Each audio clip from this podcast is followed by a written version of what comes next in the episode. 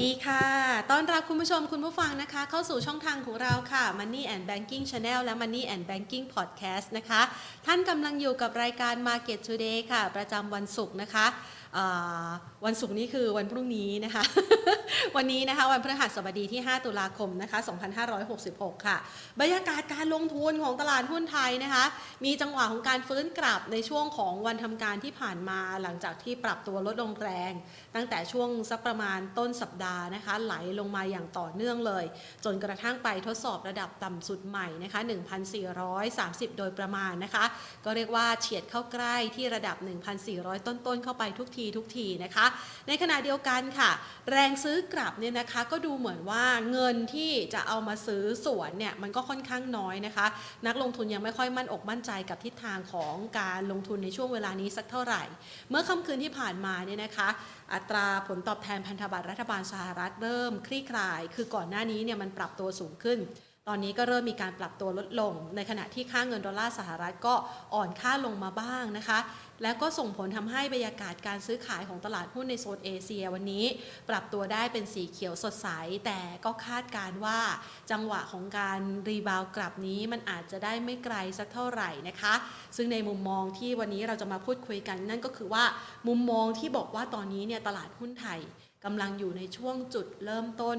ตลาดหุ้นขาลงนะคะ มันมีปัจจัยอะไรบ้างที่เข้ามาสนับสนุนการมองในลักษณะแบบนี้นะคะ พร้อมกันนี้ทางด้านของนักลงทุนเองเนี่ยอาจจะต้องมีการวางแผนการลงทุน จัดทับอะไรกันใหม่ไหม เพราะว่าเชื่อว่าหลาย ๆ คนก็มีต้นทุนอยู่ในหลายระดับดัชนีเลยทีเดียวนะคะ ดังนั้นวันนี้เนี่ยก็จะมาไขข้อข้องใจพร้อมกับคอนซัลท์ปัญหาต่าง ๆ กันละค่ะ ซึ่งวันนี้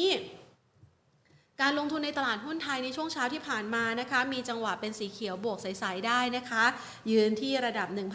1,456.34 จุด ก็คือขยับเพิ่มขึ้นไป 5.09 จุดนะคะ ขยับต่อจากเมื่อวานที่ผ่านมาได้เล็กน้อย แต่สุดท้ายแล้วเนี่ยนะคะมาปิดตลาดภาคเที่ยงไปที่ระดับ 1,448.90 จุดค่ะ ติดลบไป 2.35 จุดนะคะ ห่างจากจุดต่ำสุดที่ทำในเช้าวันนี้ที่ระดับ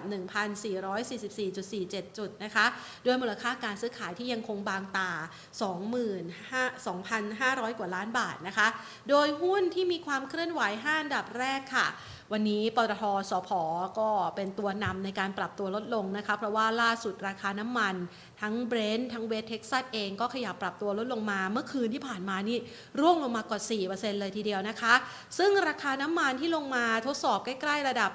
84-85 ดอลลาร์ต่อบาร์เรล ก็อาจจะเป็นปัจจัยหนึ่งที่ถ่วงทำให้ปตทสพนะคะ ปรับลดลงมาล่าสุดเนี่ยติดลบไป 2.42%ค่ะ ราคาของ BDMs นะคะ วันนี้ราคาไม่เปลี่ยนแปลง เดลต้านะคะขยับเพิ่มขึ้น 2.09%ค่ะ AOT ราคาทรงตัวนะคะ ส่วนทางด้านของ SCB เองขยับเพิ่มขึ้นได้ 0.49%นะคะ ภาพบรรยากาศการลงทุนในวันนี้นะคะ ถ้าหากว่าเราลองมามองในมุมมองของนักวิเคราะห์เองนะคะ แล้วอยากจะมาประเมินนะคะว่าภาพรวมการลงทุนเนี่ยมันจะอยู่ในช่วงระยะเวลาของการจัดพอร์ตการลงทุนอย่างไร จะมีโอกาสการฟื้นตัวมากน้อยแค่ไหนนะคะ เดี๋ยวเรามาประเมินศักยภาพของตลาดหุ้นไทยกันค่ะ ก่อนอื่นขอขอบพระคุณผู้ใหญ่ใจดีที่ให้การสนับสนุนรายการของเรานะคะ บริษัท True Corporation จำกัดมหาชนบริษัทเมืองไทยประกันชีวิตจำกัดมหาชน และทางด้านของธนาคารไทยพาณิชย์จำกัดมหาชนค่ะ วันนี้นัดหมายเอาไว้นะคะ ไปพูดคุยกันกับคุณชุติการสันติเมธวิรุณค่ะ ผู้ช่วยผู้อำนวยการฝ่ายวิเคราะห์หลักทรัพย์จากบริษัทหลักทรัพย์ฟิลิปประเทศไทยนะคะ สวัสดีค่ะ คุณชุติการคะ ค่ะ สวัสดีค่ะ ค่ะ มาวันนี้นี่บรรยากาศการลงทุนของตลาดหุ้นไทยไหลลงมาแรงเลยนะคะ เราอาจจะอยู่ในช่วงจังหวะ rebound สั้นๆ เล็กๆ ตรงนี้เนี่ยนะคะ เรามองว่าปัจจัยที่เข้ามานะคะ กระหน่ำตลาดหุ้นไทยในช่วงที่ผ่านมาเนี่ยในมุมมองของบริษัทหลักทรัพย์ฟิลิปเอง เราประเมินจากปัจจัยลบอะไรบ้างคะ ค่ะก็ต้องบอกว่าหลักๆเนี่ยก็เรามองในเรื่องของตัวทิศทางของเม็ดเงินลงทุนต่างชาตินะคะ ที่ไหลออกมาจากตลาดบ้านเราเนี่ยต่อเนื่องนะคะต้องบอกว่าจริงๆเนี่ยก็ไหลออกทั้งในส่วนของตลาดหุ้นเองนะคะตราสารหนี้เนี่ยก็กลับมา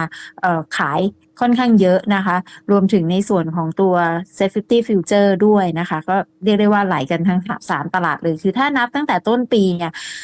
ตัวแรงขายของนักทุนต่างชาติเนี่ย ก็ออกไปประมาณสัก1.62 แสนล้านบาทแล้วนะคะ ในขณะที่ตราสารนี้อาจจะเพิ่งมา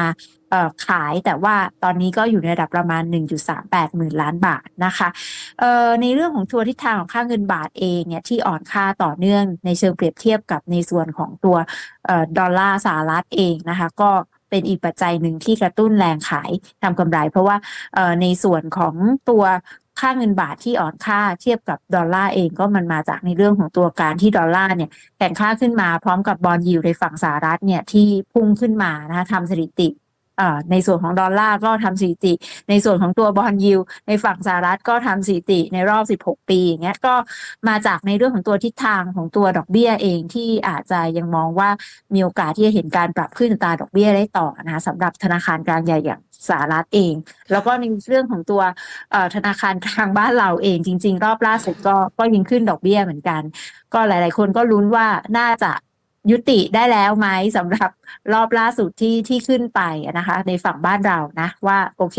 อครั้งถัดไปอาจจะเริ่มคงดอกเบี้ยละมีการส่งสัญญาณออกมาบ้างนะคะ แต่ว่าฝั่งสหรัฐเนี่ยยังมีโอกาสที่จะขึ้นดอกเบี้ยต่อฉะนั้นเนี่ยในเรื่องของตัวสเปรดนะคะของผลตอบแทนจากฝั่งสหรัฐกับบ้านเรา แน่นอนว่ามันก็ มีความน่าดึงดูดมากกว่าในการที่เม็ดเงินจะไหลกลับไปทางฝั่งสหรัฐนะคะอนอกจากนี้เองเนี่ยก็ต้องบอกว่าในช่วงก่อนหน้านี้เนี่ยตลาดบ้านเราเองเนี่ยก็ถือว่าอออยู่ในระดับที่ไม่ถูกนะก็อาจจะค่อนข้างแพงเทียบกับภูมิภาค แล้วก็เทียบกับค่าเฉลี่ยของเราเองนะคะในช่วงก่อนหน้านี้ตอนที่ขึ้นไประดับประมาณหนึ่งพันหกร้อยกว่าๆเนี่ยนะคะแล้วก็เริ่มขยับลงมา คือตอนนั้นเนี่ยต้องบอกว่าด้วย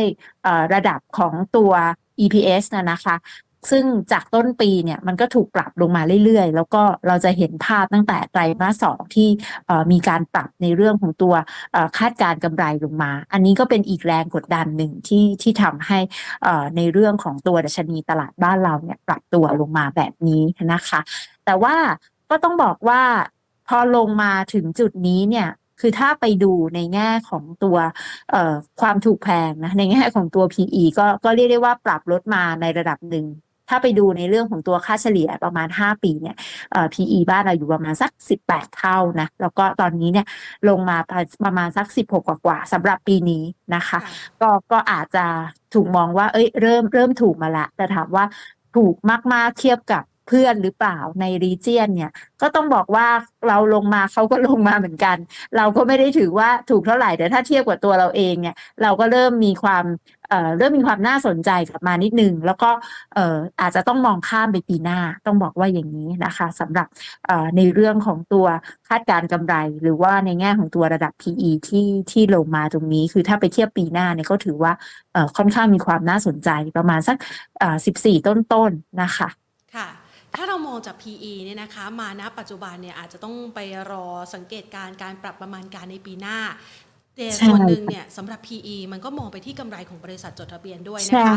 เรามีความกังวลใจไหมคะ กับสถานการณ์เศรษฐกิจณ ปัจจุบันกับทิศทางการดำเนินงานของบริษัทจดทะเบียนไทยท่ามกลางต้นทุนที่มันเพิ่มสูงขึ้นด้วยค่ะ ค่ะก็ต้องบอกว่าปีนี้เนี่ยก็น่าจะ เรียกได้ว่ายังโดนโดนกระหน่ำมาเยอะนะคราวนี้เนี่ยในปีหน้าค่ะ ก็ก็อาจจะต้องดูนิดนึงในแง่ของตัวภาพการเติบโตของเศรษฐกิจเนาะเพราะว่าปีนี้เนี่ยอาจจะเห็นว่าในเรื่องของตัวเลขเศรษฐกิจเองเนี่ยการขยายตัวของเศรษฐกิจอาจจะถูกปรับลดลงมาจากหลาย ๆ สำนักเองรวมถึงทางแบงก์ชาติด้วยต่ำกว่า3%นะคะประมาณสัก 2.8 ถึง 3 อะไรประมาณนี้นะคะ แต่ว่าปีหน้าเนี่ยก็ยังคาดหวังว่าในแง่ของการฟื้นตัวของเศรษฐกิจเนี่ยโดยเฉพาะในทางแบงก์ชาติที่ออกมาประมาณการล่าสุดเนี่ยก็มองโตที่ระดับประมาณสัก 4.4%นะคะแล้วก็อย่าง World Bank ล่าสุดก็ก็3%กว่าๆจะ3.8 3.9 อะไรประมาณนี้คือ ก็ก็ยังคาดหวังว่าปีหน้าเนี่ยจะเป็นภาพที่ดีขึ้นนะคะ ประกอบกับในเรื่องของการผลักดันนโยบายต่างๆนะคะ เพื่อกระตุ้นเศรษฐกิจไม่ว่าจะเป็นในเรื่องของการบริโภคเองนะคะ ในเรื่องของการท่องเที่ยวที่คิดว่าน่าจะโตได้ต่อรวมถึงในเรื่องของการลงทุนนะคะทั้งของภาครัฐแล้วก็เอกชนที่น่าจะกลับมาฟื้นตัวอีกครั้ง หลังจากที่ปีนี้โดยเฉพาะของภาครัฐเนี่ยในแง่ของตัว spending หรือว่าในเรื่องของตัว investment เนี่ยดูดูชะงักงานไปอะไรเงี้ยนะคะ ฉะนั้นเนี่ยก็เลยยังมีความหวังอยู่ถึงแม้ว่า ถ้าดูในแง่ของตัวต้นทุนดอกเบี้ยแน่นอนว่าว่าขึ้นมาชัดเจน แต่คราวนี้เนี่ยอย่างที่บอกว่าก็คงจะต้องดูจับสัญญาณกันต่อว่า คือถ้าขึ้นในระดับนี้แล้วเนี่ยแล้ว จะคงต่อไปนะคะในเรื่องของตัวดอกเบี้ยไม่ขึ้นอีกแล้วเนี่ยก็หมายความว่าในเรื่องของตัววงจรดอกเบี้ยขาขึ้นแปลว่าใกล้จะยุติและประกอบกับในเรื่องของเงินเฟ้อเองเนี่ยอย่างล่าสุดที่ออกมาเมื่อเช้าเนี่ยเเรียกว่าออกมาขยายตัวใน อัตราที่ชะลอลงมากกว่าที่ตลาดคาดนะคะดังนั้นเนี่ยหลาย ๆ คนเริ่มมองว่าเออหรือว่าจะเป็นสัญญาณที่เอ่อเรียกได้ว่าลดแรงกดดันในการที่ทางแบงก์ชาติจะต้องขึ้นดอกเบี้ยไปอีกอะไรอย่างเงี้ยนะคะ ดังนั้นเนี่ยก็เลยคิดว่าปีหน้าเนี่ยน่าจะเป็นความหวังสำหรับในเรื่องของการลงทุนแล้วก็ในจังหวะที่ลงมาแบบนี้เนี่ยหลาย ๆ คนจะมองว่า ถือว่าเป็นจังหวะในการอาจจะทยอยสะสมหรือเปล่านะคะสำหรับในเรื่องของออการลงทุนในภาพระยะกลางระยะยาว แต่ว่าระยะสั้นเนี่ยก็ต้องยอมรับว่าอตอนนี้เนี่ยอาจจะเป็นลักษณะของออการดีบาวทางเทคนิคส่วนหนึ่งหรือว่าการที่เราลงมาค่อนข้างเยอะแล้วก็เยอะกว่าภูมิภาคด้วยเหมือนกันเนี่ยก็ก็อาจจะมีแรงซื้อสลับกับเข้ามาบ้างค่ะค่ะ ถ้าเรามองในลักษณะของอัตราดอกเบี้ยนะคะ วันนี้เนี่ยเงินเฟอ้อที่ออกมามันเป็นผลจากการที่มีมาตรการเข้ามาช่วย ทั้งในเรื่องของการลดค่าไฟ ทั้งในเรื่องของการลดราคาพลังงานนะคะ ถ้าหากว่าหมดจากมาตรการนี้เอามองไปมันน่าจะคาบเกี่ยวถึงปีหน้าเลย ไปพร้อม ๆ กับมาตรการกระตุ้นเศรษฐกิจชุดอื่น ๆ ของรัฐบาลที่กำลังเตรียมออกมา มันอาจจะทำให้เงินเฟอ้อสูงขึ้นอีก 2.5%ปีหน้ามันยังพออยู่หรือเปล่าคะคุณชิติการคะ ค่ะก็ก็ยังคิดว่าในในแง่ของตัวภาพของเงินเฟ้อนะคะ คือในเรื่องของตัวมาตรการเองที่โอเค ตอนนี้เนี่ยอาจจะยังต่อเนื่องไปไปจนถึงสิ้นปีเนี่ยแต่คราวนี้เนี่ยปีหน้าก็อาจจะต้องลุ้นๆกันนิดนึง โดยเฉพาะในเรื่องของตัวทิศทางของราคาน้ำมัน ในช่วงที่ผ่านมาด้วย เพราะว่าเราเห็นว่าราคาน้ำมันเนี่ยขึ้นมา แล้วก็คือปีหน้าถ้าดีมานมามากกว่านี้เนี่ยก็ก็อาจจะเป็นสองทางนะในเรื่องของอเรื่องของตัว การผลักดันในเรื่องของตัวเงินเฟ้อนะที่มาจากฝั่งอุปทานแล้วก็อุปสงค์นะคะ แต่คราวนี้เราก็ยังมองว่าในส่วนของตัวภาครัฐเองเนี่ยน่าน่าจะมีมาตรการอะไรออกมา เพื่อคุมในส่วนของตรงนี้นะคะ แล้วก็ในแง่ของตัวภาพเศรษฐกิจข้างนอกเองเนี่ยก็อาจจะต้องลุ้นกันเหมือนกัน เพราะว่าปีนี้เนี่ยคนก็ เลิกมองละเหลือแค่ 3 เดือนนะคะ ก็มองกันไปปีหน้าว่าในเรื่องของตัว recession หรืออะไรตรงนี้จะเป็น soft landing หรืออะไร อันนี้ก็คงจะต้องไปดูในเรื่องของภาพในในปีหน้ากันอีกครั้งนะคะ แต่ว่าถ้ามองจากตรงนี้เนี่ยคิดว่าเออก็ยังคาดหวังละกัน ดูดูยังมีความหวังกันค่อนข้างมาก แล้วก็อาจจะยังไม่ได้กังวลมากในเรื่องของตัวทิศทางเงินเฟ้อนะคะค่ะ งั้นมาสอบถามดีกว่านะคะ ถ้าหากว่าหลาย ๆ ท่านเนี่ยนะคะ ติดตามบทวิเคราะห์ของบริษัทหลักทรัพย์ฟิลิปนะคะ จะเห็นข้อความหนึ่งที่บอกว่า ณ ปัจจุบันนี้เนี่ยเรามองเห็นทิศทางของตลาดหุ้นไทย เป็นจุดเริ่มต้นขาลง เรามองยังไงคะ เราประเมินสถานการณ์แนวโน้มทางด้านของเทคนิคของตลาดหุ้นไทยยังไงบ้างอะคะค่ะก็ต้องบอกว่าจริง ๆ เนี่ย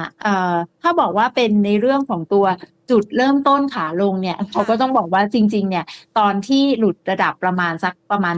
1,500 เนี่ยเออเรามองว่าตรงนั้นเนี่ยคือเพราะว่าหลุดโลมา นะคะ ที่ทำไว้ในช่วงเดือนสิงหานะคะ ก็อาจจะเป็นจุดที่เออมองว่าจะไหลลงต่อ แล้วก็คือก็ไหลลงมาจริง ๆ เพราะว่าเราก็ประเมินว่าประมาณสักเอ่อหนึ่งพันสี่ร้อยห้าสิบเนี่ย ถ้าไม่อยู่เนี่ยเรามองอาจจะเจอแถวระดับประมาณใกล้ๆหนึ่งพันสี่ร้อยยี่สิบห้านะคะ หรือว่าหนึ่งพันสี่ร้อยอีกครั้งหนึ่งนะคะ แต่ก็ยังเชื่อว่าถ้าลงไปแถวๆนั้น ซึ่งจริงๆเนี่ยมีจังหวะที่เอ่อลงไปเหมือนกันนะประมาณสักเอ่อหนึ่งพันสี่ร้อยสามสิบอะไรใกล้เคียงยี่สิบเก้าอะไรประมาณนี้นะคะเออเราก็มองว่าโอเค คือถ้าลงมาเนี่ยเราก็ยังถือว่าเป็นเอ่อจังหวะที่นักลงทุนเนี่ยน่าทยอยน่าจะทยอยแบบสะสม แต่ว่าในเรื่องของการสะสมเนี่ยอาจจะต้องแบ่งไม้ในการที่จะเข้าไปซื้อหุ้นอะไรเงี้ยนะคะ เพราะว่าหุ้นหลาย ๆ ตัวเนี่ยก็ถือว่าในแง่ของตัวภาพ valuation เองเนี่ยที่ลงมาค่อนข้างเยอะก็ก็มีความน่าสนใจ นะคะ แต่คราวนี้เนี่ยในเรื่องของการที่จะลงจนหลุด 1,400 หรืออะไรเงี้ย เราก็ยังไม่ได้มองลึกไปขนาดนั้น เพราะว่ายังยังไม่ได้เห็นในแง่ของออต้องบอกว่า อีเวนต์อะไรที่ค่ะที่จะทำให้เป็นอย่างนั้น หรือว่าในเรื่องของภาพเศรษฐกิจเองเนี่ยถึงแม้ว่าปีนี้จะถูกดรอปไป แต่ว่าหลาย ๆ คนก็เริ่มมองไปปีหน้าอย่างที่เราคุยไป แล้วก็คาดหวังในเรื่องของปีหน้ากันค่อนข้างเยอะ ฉะนั้นเนี่ยเอ่อเราก็เลยยังมองว่าโอเค มีโอกาสเหมือนกันในในแง่ของภาวะวิกฤตแบบนี้ที่ที่ลงมาแบบนี้ค่ะค่ะ ไหลลงมาแรงๆแบบนี้นะคะ หลายๆคนบอกว่าอ๋อฟังแบบนี้ก็สบายใจนะ เพราะว่าจุดเริ่มต้นขาลงอยู่ที่พันห้ามาตอนนี้ก็อยู่ที่พันสี่สี่สิบพันสี่สามสิบนะคะ ก็อาจจะเป็นช่วงที่กำลังจะเสด็จน้ำหรือเปล่าเราก็คาดหวังอย่างนั้นนะคะ แต่ว่ามันมีมุมมองเชิงลบมากไปกว่านั้นค่ะคุณชุติการคะตอนนี้ค่ะเนี่ยตลาดมีการประเมินบอกว่า มันอาจจะลึกลงไปกลับไปในช่วงโควิด -19 ที่เราอืมวิ่งขึ้นมาแรงๆตอนนั้นพันสองโอ้ มองขนาดนั้นเลย มันโอ้มันโห แย่ขนาดนั้นเลยหรือเปล่าคะ อยากจะให้เผื่อว่านักลงทุนเนี่ย กังวลใจค่ะ ค่ะ ก็ก็ยังยังไม่ได้มองแย่ขนาดนั้น ค่ะต้องบอกว่าอืมยังไม่ได้มองแย่ขนาดนั้นหนึ่งค่ะ คือ เราก็ยังไม่ได้เจอ โควิดระลอกใหม่ค่ะถึงแม้เขาจะบอกว่าเออมี 20 สายพันธุ์นะคะ ของอ่าฮะจีนเจออีกอะไรอย่างนี้นะคะค่ะแต่ว่าก็ยังไม่ได้ตัวเห็นตัวเลขสัญญาณอะไรที่แย่ขนาดนั้น แล้วก็ค่ะในเรื่องของภาคเศรษฐกิจเราก็ก็ถือว่าไม่ได้ไม่ได้แย่ เงินเฟ้อเราก็อยู่ในระดับต่ำน่าจะต่ำสุดในภูมิภาค หรือว่าอยู่ในระดับของโลกที่ในระดับต่ำๆเลยอะค่ะค่ะอ่าฉะนั้นเนี่ยเลยเราก็ยังไม่ได้มองแย่ขนาดนั้นในแง่ของภาพของแรงขับเคลื่อนนะคะ ของของเศรษฐกิจเองในแง่ของตัวภาพ spending เองค่ะหรือว่าท่องเที่ยวเนี่ยก็ยังถือว่าโอเค แล้วก็ยังยังมีความหวังว่าโอเค ในเรื่องของภาคส่งออกเองเนี่ยก็จะเป็นตัวช่วยด้วย เพราะว่าเนื่องจากส่วนหนึ่งเนี่ยบาทอ่อนนะคะเราก็จะเริ่มเห็นว่าจากครึ่งปีแรกที่เอ่อส่งออกย่ำแย่นะคะมันก็เริ่มมีสัญญาณที่เออลดน้อยลงนะคะ แล้วก็เอ่อในปีหน้าก็อาจจะดีขึ้นถ้าครึ่งปีแรกยังไม่ได้เจอแบบเศรษฐกิจเอ่อ โลกที่เอ่อลงมาแรงๆอะไรอย่างเงี้ยนะคะ ฉะนั้นเนี่ยเราก็เลยมองว่าเออยังยังไม่ได้ยังไม่ได้มองลึกขนาดนั้น แล้วก็ยังมองว่าอย่างที่บอกว่า คือถ้ามองว่าเทียบไปปีหน้าเนี่ยในเรื่องของตัว e a r n i n g ยังมองโตได้ EPS โตสักระดับประมาณเกินร้อยอย่างเงี้ยอ่าค่ะร้อยหนึ่งร้อยสองหรือว่าในแง่ของตัว PE ที่ลงมาระดับประมาณสักสิบสี่เท่าสำหรับปีหน้าเนี่ย มันก็ยังถือว่า เออ ยังมีคนรอรอสะสมอยู่นะคะ ยังมีคนรอซื้ออยู่ ในขณะที่เอ่อถ้ามองว่าในแง่ของตัวเอ่อต่างชาติเองเนี่ยคืออาจจะขายมานะ แต่ว่าค่ะต้องมองสถิติว่าสำหรับเอ่อปีนี้เนี่ย คือถ้าไปย้อนไปดูสถิติประมาณสักสิบกว่าปีอะนะคะ จะไปดูเนี่ยจะเห็นว่าในปีที่เอ่อลบเนี่ย ปีถัดไปอะจะบวกค่ะตลาดจะบวก คือยังยังไม่เห็นในรอบประมาณสักสิบหกถึงสิบแปดปีเนี่ยค่ะเออยังไม่เห็นตลาดลบติดกันสองปีอ่าแต่คือบวกสองปีอะมีแต่ว่าค่ะลบแล้วก็ลบต่อเนื่องอย่างเงี้ย ไม่มีค่ะสองปีติดกันนะคะ ดังนั้นเนี่ยอันนี้ไม่แน่ใจว่าจะเอ่อทำให้สบายใจขึ้นมานิดนึงไหมว่าจากสถิติเนี่ยจะเป็นค่ะแบบนี้นะคะ แล้วก็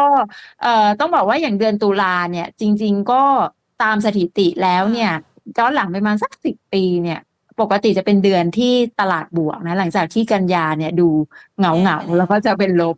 นะคะเพราะฉะนั้นก็ถือว่าให้ความหวังละกันค่ะแล้วก็อย่างที่บอกว่าไม่ได้มองแย่ขนาดนั้นถึงแม้ว่าโอเค อาจจะยังมีความกังวลเอ่อเรื่องอ่าโดยเฉพาะเรื่องของนโยบายก็อาจจะมีความกังวลว่าโอเค เรื่องของนโยบายเงินดิจิตอลจะเอาเงินจากไหนอะตอนนี้ค่ะก็เริ่มมีความคืบหน้าเขาตั้งคณะกรรมการวันนี้หารือ ก็ค่ะก็มีความหวังละกันว่าน่าจะมีความคืบหน้าอะไรออกมานะคะค่ะส่วนเอ่อประเด็นที่หนักๆ เรื่องของ twin deficit อะไรเงี้ย ก็คิดว่าประเมินสถานการณ์ไปเรื่อยๆละกันตอนนี้อาจจะยังไม่ได้คือคนอาจจะมองแบบเวลาที่ ทุกคนมองแย่อะค่ะเอ่อตลาดมักจะกลับตัวเหมือนกันนะ คือมองแย่สุดๆอะไรอย่างเงี้ยค่ะนะคะค่ะมันจะมีจังหวะดีดนะคะใช่แต่ว่าไอ้ไอ้เงินดิจิตอลนี่ก็เรื่องหนึ่งนะคะ กังวลใจว่าจะไม่ได้ใช้หมื่นหนึ่งนี่ก็กังวลใจเรื่องหนึ่งอ่าแต่ค่ะอีกฝั่งหนึ่งกังวลใจว่าแล้วพอใช้หมื่นหนึ่งไปแล้วเนี่ยไอ้ที่คืน 5.6 แสนเนี่ยจะคืนยังไงนั่นสิค่ะ ก็อาจจะต้องอาจจะต้องตามดูกันนิดนึงค่ะว่าอ่าเขาจะมีอ่าวิธีการหรืออะไรยังไงหรือว่า จะกู้หรือจะอะไรยังไง เพราะว่าค่ในแง่ของตัวสถานะการคลังเองเนี่ยในเอาโอเค อาจจะมีคนกังวลเรื่องของตัวเพดานหนี้หรืออะไรอย่างเงี้ยก็ค่ะก็ต้องบอกว่า คือในระดับเพดานหนี้เนี่ย ก็ยังถือว่ายังกู้ได้ ไม่รู้จะรู้สึกดีไหม เออระดับเจ็ดสิบกว่าค่ะเจ็ดสิบเปอร์เซ็นต์นะคะ ในเรื่องของตัวเพดานหนี้สาธารณะ ซึ่งของเราก็อยู่ประมาณสักหกสิบเอ็ดเปอร์เซ็นต์อันนี้ คืออีกห้าแสนจริง ๆ ก็อาจจะขยับไปสักหกสิบสี่หกสิบห้าถ้าเขาไปกู้เต็มจำนวนนะค่ะก็ต้องบอกว่าก็ก็ไม่ได้ถึงขั้นว่าเต็มเพดานหนี่แต่โอเค อาจจะเริ่มตึงขึ้นมาอีกนิดนึงอะไรอย่างเงี้ย แต่คราวนี้เนี่ยก็จับตาดูแล้วกัน แต่ว่ายังมองว่ายังไงเนี่ยคิดว่าน่าจะ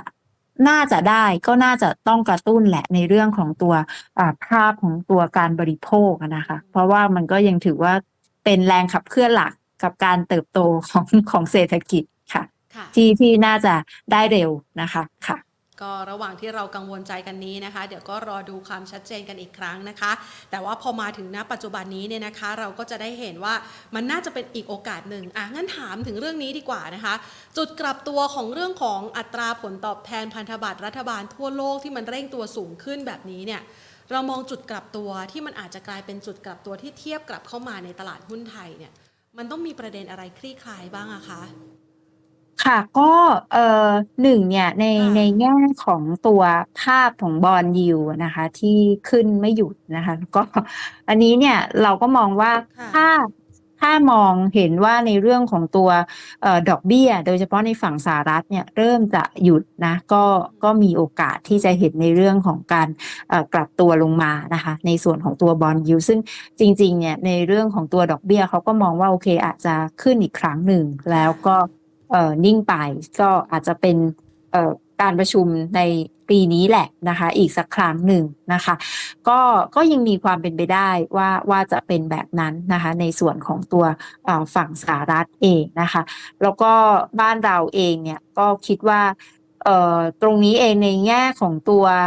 ภาพของตัวบอลยิวที่เด้งขึ้นมา ค่อนค่อนข้างแรงเหมือนกันนะคะ อันนี้อาจจะเห็นว่าในเรื่องของตัวแรงขายของนักทุนต่างชาติเนี่ยในตลาดตราสารหนี้เนี่ยอาจจะยังมีอยู่ แต่คราวนี้เนี่ยถ้าดูเริ่มมีสัญญาณว่าต่างชาติจะเริ่มกลับเข้ามาซื้อบ้างนะคะ ตรงนี้เราก็เลยมองว่าน่าจะ น่าจะเริ่มเห็นในเรื่องของการชะลอกลับมาเช่นเดียวกันนะคะ แล้วก็คือถ้าเห็นภาพชัดๆ ในแง่ของว่าโอเค การผลักดันนโยบายต่างๆ มีดูมีความชัดเจนนะคะในเรื่องของความเชื่อมั่น ในเรื่องของการเติบโตของเศรษฐกิจ หรือว่าในแง่ของตัวภาพกำไรของบริษัทจดทะเบียนที่ปีหน้าเนี่ยจริง ๆ ก็ยังมองว่า คุณนักวิเคราะห์ก็ยังมองว่าค่อนข้างสดใสนะคะดังนั้นเนี่ยก็เลยยังมองว่ามีโอกาสเหมือนกันที่เราจะเห็นในเรื่องของตัวบอลยิวเนี่ยค่อยค่อยๆจะชะลอกลับมานะคะงั้นวันนี้เรามาคุยในจังหวะที่เหมาะสมแล้วล่ะนะคะ จุดแนวรับแน่น ๆ ที่มองไว้นี่อยู่ประมาณเท่าไหร่คะคุณชุติการคะ จะได้เป็นระดับดัชนีที่คุณผู้ชมจะได้หาจังหวะในการที่จะทยอยสะสมรอบใหม่จะว่าอย่างนั้นได้ไหมคะ ได้ค่ะ ก็ยังมองว่าก็ยังมองว่ายังถือว่า เอ่อ โลที่ปรับลงมา คือยังอยู่ในโซนที่เราให้ไว้นะคะ ประมาณค่ะ สักหนึ่งพันสี่ร้อยยี่สิบห้าแถว ๆ นั้นนะคะ ไม่หลุดหนึ่งพันสี่ร้อยเนี่ย คือเรามองว่า ก็ถือว่าเป็นจังหวะสะสมของ ของนักลงทุนแหละนะคะ เพราะว่าอย่างที่บอกว่า เราก็เริ่มมองเป็นโอกาสละ ที่จะสะสมไปสำหรับในปีหน้าที่เรามีความหวังในหลาย ๆ เรื่องนะคะ ก็โซนนี้นะคะ แบ่งไม้สะสมลงมาได้คือต่ำกว่า 1,450 เนี่ยเราถือว่าเออหาจังหวะที่จะเข้าได้นะคะอืมอืมหืมแล้วเวลาที่เราจะเข้าตรงนี้เนี่ยเราแนะนำการลงทุนจัดยังไงอะคะ เพราะว่าหุ้นมันก็ถูกไปหมดนะคะ แถมวันนี้เนี่ยราคาน้ำมันย่อลงมา แหมย่อซะแรงเลยนะคะ ก่อนหน้านี้ค่ะวิ่งซะเร็วเลยนะคะ ย่อลงมาแรงๆแบบนี้มันเป็นจังหวะให้เข้าได้ไหมคะ หรือว่าอย่าไปส่วนเขาดีอ๋อในเรื่องของตัวราคาน้ำมันใช่ไหมคะค่ะคืออันนี้จะถามในเรื่องของตัวหุ้นหุ้นน้ำมันหรือเปล่าอ่าคือหุ้นน้ำมันถ้าด้วยค่ะ แล้วก็อ่าทิศทางค่ะราคาน้ำมันด้วยค่ะ แหมวิ่งไปให้เรากังวลใจเงินเฟ้ออยู่ตั้งนาน อ่าค่ะค่ะก็ต้องบอกว่าในเรื่องของตัวทิศทางราคาน้ำมันเนี่ย คือเราเรามองว่าจริง ๆ เนี่ยก็ยังยังถือว่าอยู่ในแนวโน้มที่เป็นทางขึ้นอยู่นะ ถึงแม้ว่าจะพักลงมาค่อนข้างแรงนะคะ ดังนั้นเนี่ยในเรื่องของการที่จะเข้าเนี่ยไม่ว่าจะเป็นหุ้นหรือว่าเป็นน้ำมันเองเนี่ยรอจังหวะที่เขายืนยืน แล้วก็เออมีลุ้นในเรื่องของการที่จะกลับตัว อันนั้นอาจจะถือว่าเป็นจังหวะในในการเข้าอีกครั้งหนึ่งนะคะ แต่ว่าตอนนี้เนี่ยถ้าเอ่อเรื่องถ้ามันยังร้อนอยู่เนี่ยก็ไม่ต้องรีบ เราก็มองว่ายังไม่ต้องรีบสำหรับในส่วนของหุ้นน้ำมันเองหรือว่าเอ่อในเรื่องของตัวคนที่เล่นน้ำมันนะคะ อาจจะรอได้อ่านิดนึงนะคะ เพราะว่าถามว่าลงมาแบบนี้เนี่ยอาจจะหย่อนหย่อนลงมาสักเอ่ออย่างเวสเท็กซัสลงมาแบบ 84ละ 82ถึง80เนี่ยอาจจะมีหย่อนลงมาได้เหมือนกันฉะนั้นเอ่อรอดูตรงนั้นอีกทีหนึ่งก็ได้นะคะ เพราะว่าเอ่อยังมีมันมีประเด็นในเรื่องของการที่มองว่าเอออุปทานอาจจะมีอ่าออกมาเพิ่มเติมอืมก็มีความเป็นไปได้นะคะในเรื่องของตัวตุรกีเองหรือว่าค่ะซาอุอะไรอย่างเงี้ยนะคะ ฉะนั้นเราดูทีแต่ว่าในแง่ของตัวดีมาเนี่ยก็ก็คิดว่ามันเข้าสู่ช่วงไฮซีซั o นแหละ เพราะว่าในเรื่องของตัวสภาพอากาศที่เอ่อกำลังจะเข้าสู่ช่วงฤดูหนาวแน่นอนว่ามันน่าจะมีการสต็อก ในเรื่องของตัวเอ่อพลังงานทั้งแก๊สธรรมชาติทั้งน้ำมันเอ่อในในส่วนของฝั่งยุโรป หรือว่าสหรัฐเข้ามาอยู่แล้วนะคะ แต่ว่าตอนนี้ก็เรียกว่าเป็นช่วงเริ่มต้นแล้วกัน เพราะว่ารู้สึกอาทิตย์สองอาทิตย์นี้ยังมีข่าวเรื่องของว่าอากาศร้อนจัดมากอ่าๆเดี๋ยว เดี๋ยวต้องรออีกสักนิดหนึ่งนะคะ ก็ก็เรียกว่าไม่รีบแล้วก็หุ้นพลังงานอาจจะเล่นมาเรียกได้ว่า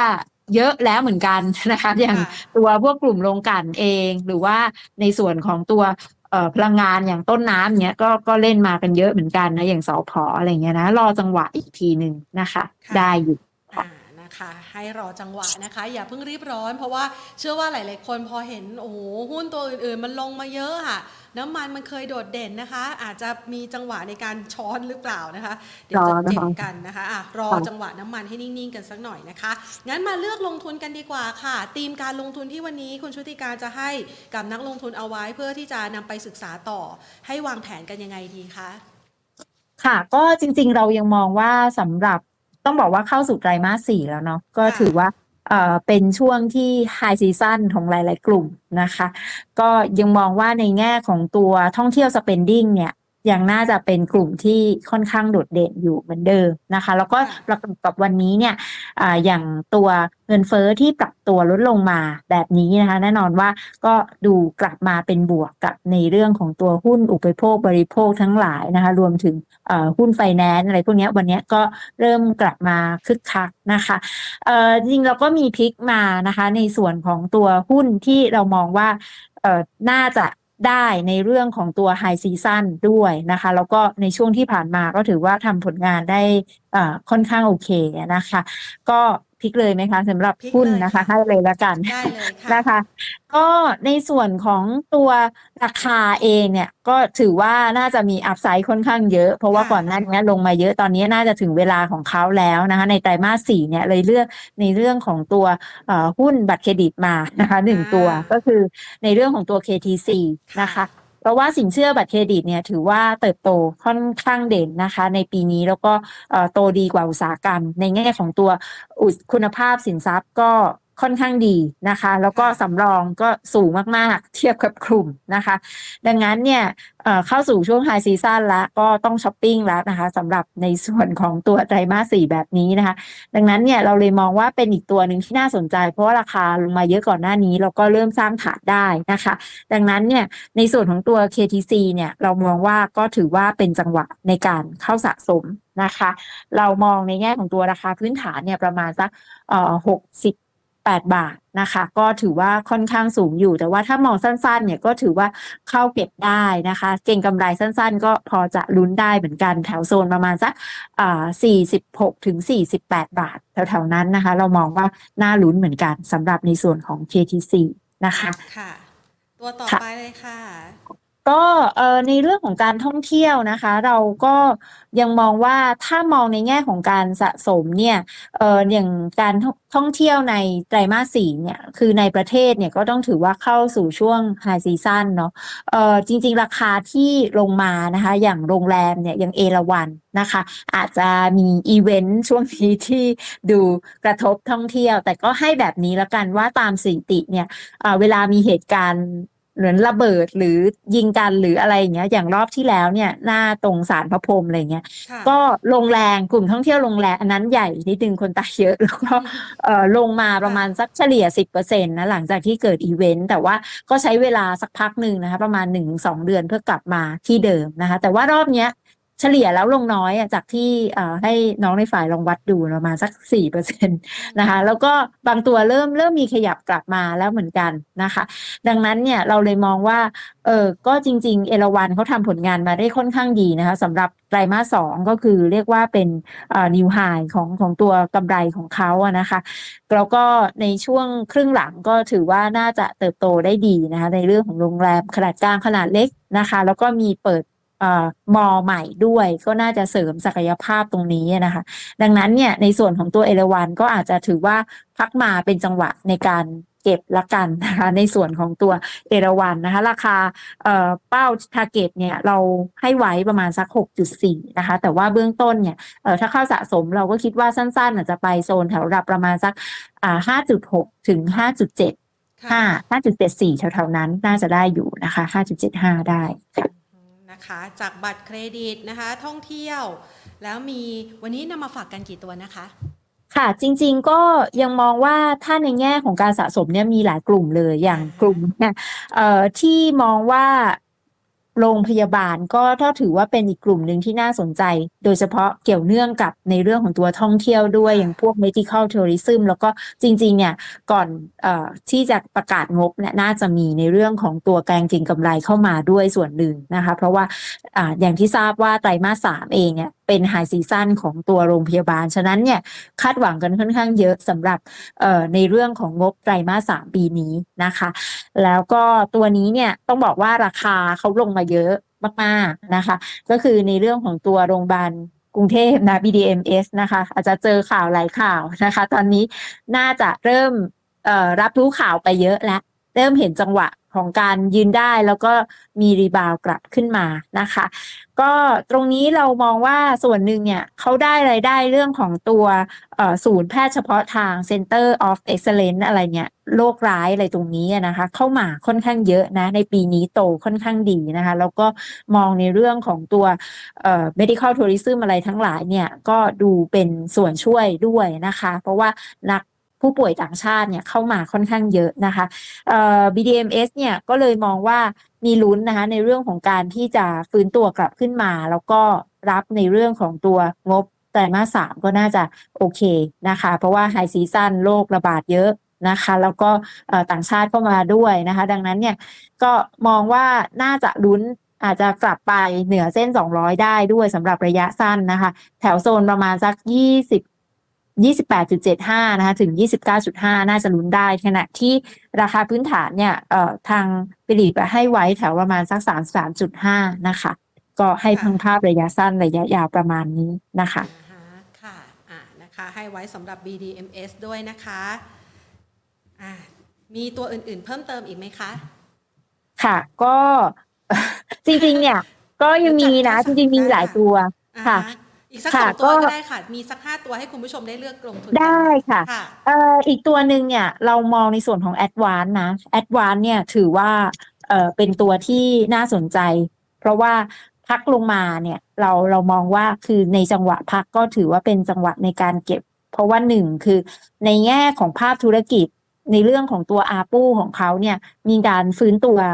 ค่อนขึ้นมาค่อนข้างชัดเจนนะคะ แล้วก็เอ่อในเรื่องของ iPhone เองเนี่ย พร้อมแพ็กเกจที่ติดแพ็กเกจตรงนี้เนี่ยก็เป็นส่วนช่วยหนุนด้วยในแง่ของตัวอาปูเพราะว่าในแง่ของตัวอาปูของแอดวานเอง แล้วก็ในส่วนของตัวภาพ ในอุตสาหกรรมเขาเนี่ยมันขยับขึ้นมาชัดเจน แล้วก็เขามีแผนธุรกิจที่จะเพิ่ม ARPU แน่นอนเราเห็นภาพว่า ก็ไม่ค่อยลดราคาแพ็กเกจอะไรเท่าไหร่ละบางครั้งนะคะเอ่อนอกจากนี้เองเนี่ยในเรื่องของดีลของเขาเนี่ยตัว Triple T บอร์ดแบนเนี่ยก็คิดว่าน่าจะแล้วเสร็จไปในปีนี้นะคะฉะนั้นเนี่ยนักวิเคราะห์เราอะโลในเรื่องของตัวราคาไปสำหรับปีหน้าเนี่ย250บาทนะคะ ดังนั้นเนี่ยเอ่อก็ถือว่าถ้ามีจังหวะพักลงมา เป็นจังหวะในการเก็บ แล้วก็จะเห็นว่าในช่วงที่ตลาดลงมาแบบเนี้ยตั้งแต่พันห้าหลุดลงมาเนี่ยแอดวานเนี่ยขึ้นส่วน เพราะว่าหนึ่งถือว่าเป็นหุ้นดีเฟนซีฟแล้วก็มีเบต้าที่ต่ำกว่าหนึ่งฉะนั้นเนี่ยเอ่อก็ถือว่าเป็นทางเลือกหนึ่งได้เลยในภาวะที่ตลาดผันผวน แล้วก็มีการปรับตัวลดลงมานะคะ ดังนั้นเนี่ยก็ถือว่าแอดวานน่าสนใจในเรื่องของการที่จะเข้าสะสมได้ค่ะ ค่ะค่ะอ่า นะคะอะได้ตัวที่สี่ไปแล้วนะคะ ขอตัวค่ะสุดท้ายเอาไว้ให้เลือกลงทุนกันหน่อยค่ะ ค่ะ ก็อีกตัวหนึ่งนะคะ เรามองอีกธีมหนึ่งที่น่าสนใจแล้วก็เล่นมาตลอดจริงๆเล่นกันมายาวนานตั้งแต่ปลายปีที่แล้วนะคะ ตลอดปีนี้เราก็เชียร์เรื่อยๆนะคะเอ่อนิคมอุตสาหกรรมนะคะ อมตะนะคะเราเลือกอมตะมา เพราะว่าเอ่อต้องบอกว่าในแง่ของครึ่งปีหลังก็เป็นช่วงที่เอ่อน่าจะเห็นในเรื่องของค่าสาธารณูปโภคเนี่ย ปรับตัวเพิ่มขึ้นมาค่อนข้างดี มันเป็นตาม demand ในเรื่องของตัว consumption อะไรทั้งหลายการผลิตเพิ่มมากขึ้นนะคะ ในแง่ของออการส่งมอบที่ดินอะไรทั้งหลายเนี่ยในช่วงของ Q4 เนี่ยแน่นอนว่าก็น่าจะเยอะอยู่แล้วนะคะ ประเด็นในด้านของภูมิรัฐศาสตร์เองเนี่ยที่เป็นประเด็นปัญหาระหว่างสหรัฐและจีนเนี่ยเราทราบกันอยู่แล้ว เพราะว่ามีข่าวมาเรื่อยๆ ล่าสุดเนี่ยเขาจะมีแบนชิป อีกรอบหนึ่งจะเพิ่มอีกเดือนตุลานะคะสหรัฐจะแบนชิปเพิ่มอีก อันนี้ก็เลยมองว่าเออตรงนี้ยังน่าจะเป็นธีมที่เล่นได้ต่อเนื่องไป อาจจะข้ามไปปีหน้าเลยด้วยซ้ำนะคะสำหรับในส่วนของอมตะแล้วก็ในเรื่องของตัว การย้ายฐานมาเนี่ยเห็นภาพชัดเจนทั้งในเรื่องของการเติบโตของตัวเลข BOI เองนะคะ ตัวเลข FDI ที่เข้ามาเนี่ยโตต่อเนื่องนะคะ ดังนั้นเนี่ยอมตะเองก็เป็นอีกตัวหนึ่งนะคะ ตอนนี้ก็เริ่มมีรีบาวกลับขึ้นมาเหมือนกันในช่วงสองสาวันนี้นะคะ หลังจากที่พักลงมาเนี่ยเราก็เลยมองว่าน่าลุ้นในเรื่องของการที่จะ ฟื้นตัวกลับขึ้นไปนะคะ ในเรื่องของตัวราคาพื้นฐานเราให้ระดับประมาณ 28.3 นะคะ ในเบื้องต้นนะคะ ก็มองว่าลุ้นโอกาสที่จะกลับขึ้นไปไฮเดิมนะ แถวโซนประมาณสัก 26.75 หรือว่าทำไฮใหม่เนี่ย เรามองว่ามีความเป็นไปได้ถ้าประเด็นร้อนแรงในเรื่องของตัวภูมิรัฐศาสตร์ แล้วก็ในเรื่องเรายังเห็นภาพว่าบริษัทหลาย ๆ บริษัทเนี่ยเกิดย้ายเข้ามาลงทุนในนิคมบ้านเรานะคะ หลาย ๆ บริษัททยอยมีทุกเดือนนะข่าวที่เข้ามา ก็ประมาณนี้ค่ะ 5 ตัวนะคะอะจัดไปนะคะ 5 ตัวให้กับคุณผู้ชมนะคะอะไม่เพียงเท่านี้นะคะ คุณชุติการยังดูเรื่องของตลาดอนุพันธ์ด้วย ขอถามถึงทองหน่อยได้ไหมคะ ได้ค่ะยินดีค่ะ ทองคำนี่ไหลลึกเหลือเกินนะคะ จังหวะจะฟื้นก็ดูเหมือนว่าไม่ค่อยแข็งแกร่งสักเท่าไหร่ค่ะคล้ายๆ กับสินทรัพย์เสี่ยงทั่วโลกเลย มองจุดฟื้นของทองคำยังไงบ้างคะค่ะในส่วนของตัวทองคำเนี่ย เราค่ะคิดว่ายังไม่รีบ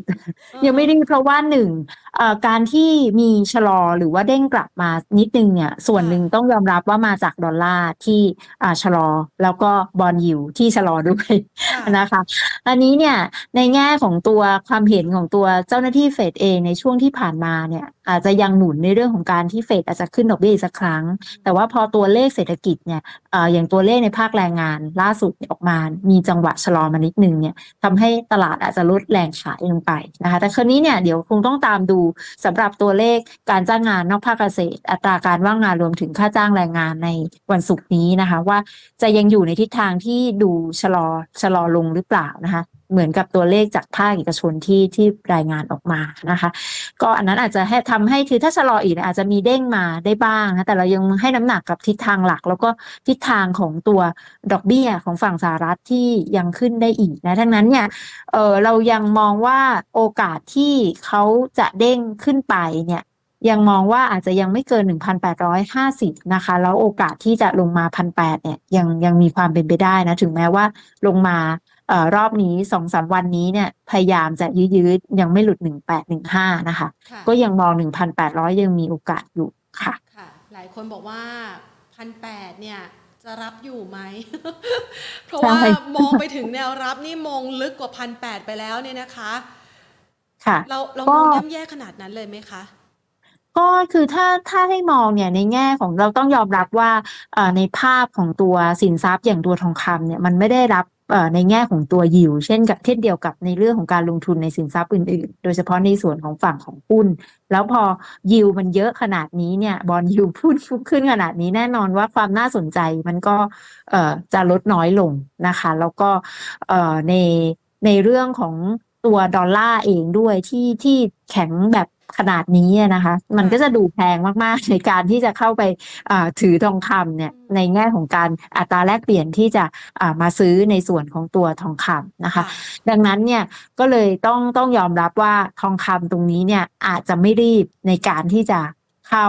นะคะเพราะว่าถ้าคือถ้าดูกราฟ day เนี่ยมันหลุด 200 มาพักหนึ่งนะ แต่ว่าถ้าไปดูกราฟวีคเนี่ย เออสองร้อยวีคยังรออยู่เหมือนกันนะคะ ก็อาจจะเป็นโซนประมาณสักหนึ่งพันเจ็ดร้อยเจ็ดสิบอะไรประมาณนี้นะคะมือดูเหมือนว่าสัญญาณจะพาลงไปตรงนั้นดังนั้นก็ถือว่าไม่รีบแล้วกันนะคะ ดูแถวแถวโซนพันแปดหลุดลงมาเนี่ย ว่าจะจะพอยืนได้ไหมเส้นสองร้อยวิประมาณสักหนึ่งพันเจ็ดร้อยเจ็ดสิบประมาณนี้แล้วกันค่ะค่ะนะคะต้องระมัดระวังกันมากขึ้นนะคะ เพราะว่าทองนี่คือเป็นแท่งที่ เป็นขาลงชัดเจนนะคะ ต่อให้ใช่ค่ะเป็นรูปเงินบาทก็ไม่ควรเสี่ยงซื้อใช่ไหมคะช่วงนี้ ค่ะก็ต้องบอกว่าในแง่ของตัวบาทเนี่ย ถึงแม้ว่าบ้านเราเนี่ยจะได้บาทมาช่วยค่ะคือหมายถึงว่าราคาไม่ค่อยลงนะคือหลาย ๆ คนอาจจะรออยู่ว่า คืออยากจะซื้อละคือแต่ว่าพอลงก็จะเหมือนกับลงน้อยกว่านะคะคราวนี้เนี่ยอาจจะรอดูอีกสักนิดนึงก็ได้เหมือนกัน เพราะว่าก็ คือพอลงไม่มาก คราวนี้เนี่ยมันจะมีปัญหาอยู่นิดนึงว่า การที่พอแปลงมาเป็นค่าค่าเงินบาทเออเป็นบาทปุ๊บเนี่ยทองเป็นบาทปุ๊บเนี่ยคือมันต้องดูสองขาคือดูดูทองทองในตลาดโลกไม่พอ แล้วก็ดูบาทด้วย บาทก็อ่อนไม่หยุดมีจังหวะชะลอมาเล็ก ๆ แต่ว่าก็ยังตอบยากว่าว่าจะยังไงจะขึ้นไม่หยุดหรือเปล่าสำหรับในเรื่องของตัวทิศทางค่าเงินบาทนะคะ เพราะว่าถ้าบาทเนี่ย คืออ่อนเยอะๆเนี่ยแน่นอนว่าก็อาจจะมีการเข้ามาดูแลหรือเปล่า ในเรื่องของตัวทิศทางของค่าเงินบาท ถึงแม้ว่าตอนนี้ทางแบงก์ชาติเองเขาก็อาจจะไม่ได้ส่งสัญญาณอะไรชัดเจนว่าจะเข้ามาแทรกแซงหรืออะไรนะคะแต่เรามองว่าถ้าไปอีกสักระยะหนึ่งเนี่ยอ่า ผู้คนส่งออกเนี่ย โอเค แต่ว่าคนที่นำเข้าเนี่ยจะเริ่มไม่โอเคค่ะแล้วนะคะอ่าใช่ค่ะค่ะดังนั้นก็จะเล่นยากนิดนึงนะคะ รอนิดนึงแล้วกันนะคะ รอดูนิดนึงแล้วกันนะคะสำหรับค่ะในเรื่องของตัวทองคำค่ะเงินบาทนี่ก็แนวต้านนี่ก็หาแทบจะไม่เจอเหมือนกันนะคะ ค่ะ ไปอีกไกลได้เลยนะคะ อะงั้นเรามาดูตัวหุ้นกันบ้างค่ะ คุณชุติการคะคุณผู้ชมค่ะส่งเข้ามาขอคำถาม ขอถามหน่อยนะคะ อย่างค่ะ Land and House ค่ะ คุณผู้ชมบอกว่าณราคาประมาณนี้เนี่ย มันน่าเก็บไหมมันมีแนวโน้มฟื้นหรือเปล่าคะค่ะ ก็คือถ้าดูภาพเทคนิคเนี่ยอาจจะไม่รีบค่ะต้องบอกว่าไม่รีบเลย เพราะอย่ว่าบซื้อใช่ค่ะ เพราะว่าสัญญาณยังแข็งแกร่งเนาะแล้วก็คือปกติเนี่ย เวลาที่จะรับหรือ หุ้นไม่ว่าจะเป็นหุ้นหรือสินทรัพย์คือการที่เราจะเริ่มทยอยรับแปลว่ามันน่าจะเริ่มหยุดลง หรือว่ายืนยืนออกค่ะข้างสร้างฐานหรืออะไรเงี้ย ตอนนี้ยังยังไม่เห็นสัญญาณนะคะ ยังไม่มีสัญญาณสร้างฐานใด ๆ ฉะนั้นไม่รีบแล้วก็คือก็ต้องยอมรับว่าพอดอกเบี้ยขึ้นมาแบบนี้แน่แน่นอนว่ากลุ่ม property ก็ต้องโดนอืมก็ต้องก็ต้องโดนนิดนึงนะคะสำหรับในเรื่องของตัวต้นทุนนะของคนซื้อเองนะก็จะต้องโดนด้วย นะคะ ก็ยังไม่รีบละกันนะคะสำหรับตรงนี้ค่ะค่ะ ตัวต่อไปนะคะบีกริมมองยังไงคะบีกริมบีกริมก็เป็นอีกตัวหนึ่งที่ค่ต้องบอกว่าในแง่ของเออนโยบายของภาครัฐแน่นอนว่าก็คงจะโดนค่อนข้างเยอะนะคะ ในเรื่องของค่า FT ที่ไปตรึงไว้คือลดในเรื่องของตัวค่าไฟนะคะ ราคานี้เนี่ยประกอบกับเอ่อในเรื่องของตัว ราคาก๊าซเองเนี่ยที่ก่อนหน้านี้อาจจะมีขยับขึ้นมานะคะ ค่อนข้างแรงเหมือนกัน ในช่วงอ่าตั้งแต่เดือนที่แล้วนะคะ ต่อเนื่องมานะคะ จนถึงต้นเอ่อเดือนตุลาเนี่ยฉะนั้นเหมือนจะโดนไปสองขาอืมโดนไปทั้งสองขาเลย จากค่ะที่ก่อนหน้านี้เนี่ยคนหลาย ๆ คนจะมองว่า โอเคอ่าเขาก็จะได้ในแง่ของตัวต้นทุนนะคะ ก็คือก๊าซธรรมชาติที่ลงมาตอนเนี้ยพอพอกลับมาเนี่ย มันก็โดนทั้งสองขาก็เริ่มจะไม่ไหว แล้วก็ภาพทางเทคนิคเนี่ยคือหลุดโลลงมาด้วยอ่าแถวๆสามสิบบาทนะคะค่ะดังนั้นเนี่ยตอนนี้ยังอยู่ในช่วงดำดิ่งนะคะดังนั้น อย่ารีบอ่าก็ยังไม่รีบเช่นเดียวกันนะ รอให้เขาหยุดระยะ มีระยะของการยืนหรืออะไรอีกสักครั้งหนึ่งแล้วก็ค่อยว่ากันนะคะ ก็โอกาสที่จะ เพราะว่าจริง ๆ หลุดโลที่เคยทำไว้ในช่วงต้นปีเอ่อ2020 ลงมาด้วยนะคะ ฉะนั้นอันตรายเหมือนกัน 25 บาทก่อนนะคะอ่าค่ะค่ะ JMT ล่ะคะ JMT มีจังหวะฟื้นอยู่อ่าไปค่ะต่อไหมคะ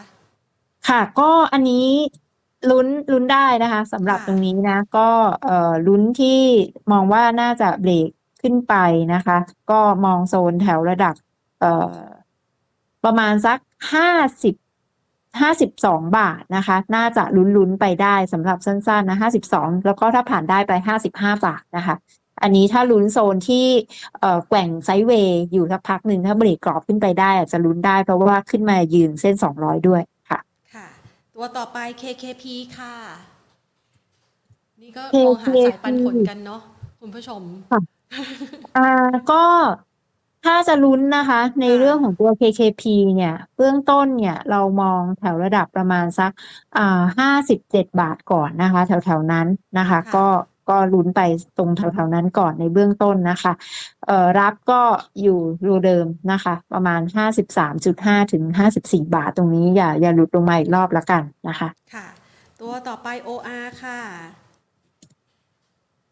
OR OR ยังไม่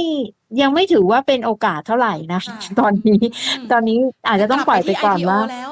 อะ ค่ะ เทรนด์ค่ะชัดนะคะ ในขาลงชัดเจนเลย เพราะว่าพอมีเด้งขึ้นมาชนค่าเฉลี่ย แล้วก็เอ่อลงต่อเด้งแล้วลงต่อเด้งแล้วลงต่อแบบนี้ ค่ะ ยังยังไม่มีสัญญาณอะไรตื่นเต้นนะคะ ในในเชิงบวก ฉะนั้นอย่าเพิ่งรีบเหมือนกันค่ะ ค่ะคอมเซเว่นค่ะ คอมเซเว่นเนี่ยวันนี้อาจจะมีเด้งมาสั้นๆ วันสองวันนี้ เพราะว่าบาทมีแข็งสลับมานะคะ คราวนี้เนี่ยเอ่อแนวโน้มเนี่ย อาอาจจะยังออกไปในทางไซด์เวย์อยู่นะคะ ตอนนี้คือกรอบกว้างๆเนี่ยประมาณสักสามสิบบาทนะคะ ถึงประมาณสักสามสิบอ่าสามสิบสองจุดห้าโซนนั้นนะคะ น่าจะวิ่งอยู่ในอ่าแกว่งอยู่ในกรอบออกข้างนะคะ ไซด์เวย์อยู่ในนี้นะคะ ค่ะค่ะตัวต่อไปขออีกสักประมาณ 5 ตัวนะคะอะ KBank ค่ะ K-Bank K-Bank เนี่ย เริ่มมียกกลับ ขึ้นมาได้บ้างส่วนหนึ่งเนี่ยเราก็มองว่าโอเคก็รับในเรื่องของตัวดอกเบี้ยนะคะที่ค่ะที่ปรับขึ้นมานะคะ ก็ค่อยๆลุ้นละกันนะคะสำหรับคนที่ต้องการจะซื้อนะคะ เบื้องต้นก็ร้อยสามสิบสิบร้อยสามสิบถึงร้อยสามสิบสองนะคะ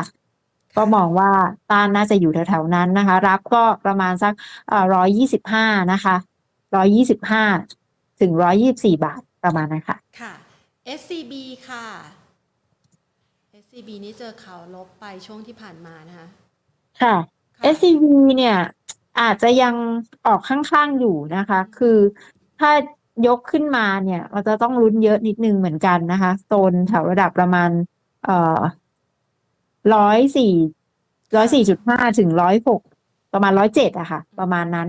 คือยังยังมองว่าอาจจะดูภาพค่อนข้างแย่กว่าตัวเมื่อกี้นะคะ ตัว AWC ค่ะ คุณผู้ชมบอกว่า AWC นี่ยังไม่ค่อยขึ้นตามกลุ่มเลย เริ่มสะสมได้ไหมคะโอ้ยอันนี้ค่ะก็ลงนะ อันนี้ก็ลงลงไม่หยุดค่ะเออเดี๋ยวนะคะ คือถ้าให้มองเนี่ย ตอนนี้คือถ้าดูกราฟ day เนี่ย ยังหาจุดด้านล่างไม่เจออ่าฮะคือยังหาแนวรับไม่เจอ ต้องถอยไปดูที่กราฟ week ถ้าดูกราฟ week เนี่ยต้องถอยไปสักเอ่อ ประมาณช่วงกลางปี 2021 นะคะ ซึ่งก็จะอยู่โซนเนี่ยเอ่อ3.6เนี่ยใกล้ๆตรงนี้เนี่ยนะคะ คือถ้าจะเสี่ยงรับจนต้องดูตรงนี้อีกทีหนึ่งว่าจะหลุดไหมนะคะ ถ้าหลุดอีกมันมันอาจจะดิ่งลงไปอีกได้เหมือนกันนะคะ ก็ก็ลุ้นแถวๆนั้นก่อนดีกว่าว่า เออถ้ามีแบบภาพในเรื่องของตัวแท่งที่ยืนได้เริ่มกลับตัวมา อันนี้อาจจะเป็นจังหวะในการแบกละกันแบกที่จะเข้านะ ต้องบอกว่าแบบนี้ค่ะอืมค่ะ และตัวสุดท้ายค่ะขอ BJC ค่ะมองยังไงบ้างคะ BJC คือจริง ๆ เนี่ยในแง่ของตัวภาพ spending เนี่ยเรายังมองว่าเป็นความหวังนะ แต่คราวนี้เนี่ยถ้าจะชัดๆเลยอาจจะเป็นปลายปลายปลายปีจนถึงต้นปีหน้านะคะซึ่งเราก็ยังหวังกับไอ้เรื่องของตัวเงินดิจิตอลค่อนข้างเยอะนะคะ BJC เนี่ยก็ตอนนี้คือถ้าถามว่าจะลุ้น rebound นะคะ คือ volume เนี่ย อาจจะยังไม่ได้มานะคะ คือ volume ในวันที่ rebound เนี่ยน้อยกว่าวันที่ลงอีก ฉะนั้นเนี่ยก็อาจจะค่อนข้างยากนิดนึงอาจจะไปดูตัวอื่นเนาะคือถ้าเด้งสั้นๆเนี่ยยังมองแค่ประมาณสักสามสิบเอ็ดไม่เกินสามสิบสองเนี่ยอาจจะติดได้นะคะ ยังยังมองว่าตรงนั้นนะคะ เพราะว่าขึ้นมาจะเห็นได้ว่าจะโซนเส้นค่าเฉลี่ยประมาณสักเส้นสิบสิบวันตลอดเลย นะคะ แล้วก็ลงมาอีกครั้งหนึ่งไม่ผ่านสักทีดังนั้นต้องลุ้นให้ผ่านแล้วก็ค่อย ๆ ขยับขึ้นไปนะคะ ยังยังน่าระวังเหมือนกันว่าถ้าชนแล้วเดี๋ยวจะทำโลใหม่ลงมาอีกหรือเปล่าอืมสำหรับในส่วนของตัวเอ่อ BJC นะคะนะคะโซท